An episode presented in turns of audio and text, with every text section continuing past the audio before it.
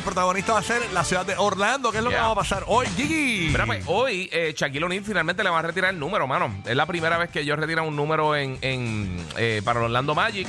Obviamente el número 32 ahí fue el que lo draftearon este, eh, hace un millón de años.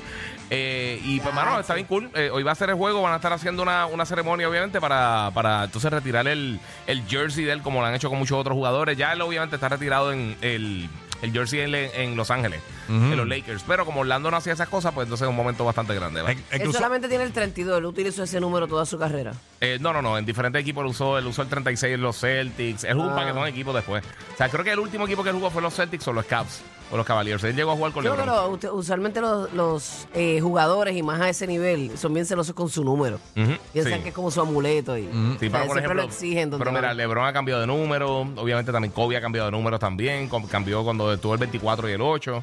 O sea, hay, hay algunos que han cambiado así. Jordan cuando regresó, que tenía el número del retirado del 23, usó por un tiempo el 45. También. Sí. Mira, me dicen por acá que donde eh, Shaquille O'Neal se hace la, la pedicura, hoy van a retirar los corta uñas también ahí. eh. Y a rayos, o sea, esos dedos tienen que Sí. estar. Tú sabes que los, los baloncelistas tienen esos dedos como un- una mano de jengibre. Sí, sí, y van a retirar un par de ceguetas también con que le recortaron las uñas ahí en, en donde él se hace la pedicura. así Y, y le va a cobrar los canastos rotos, que rompió para el canasto allí.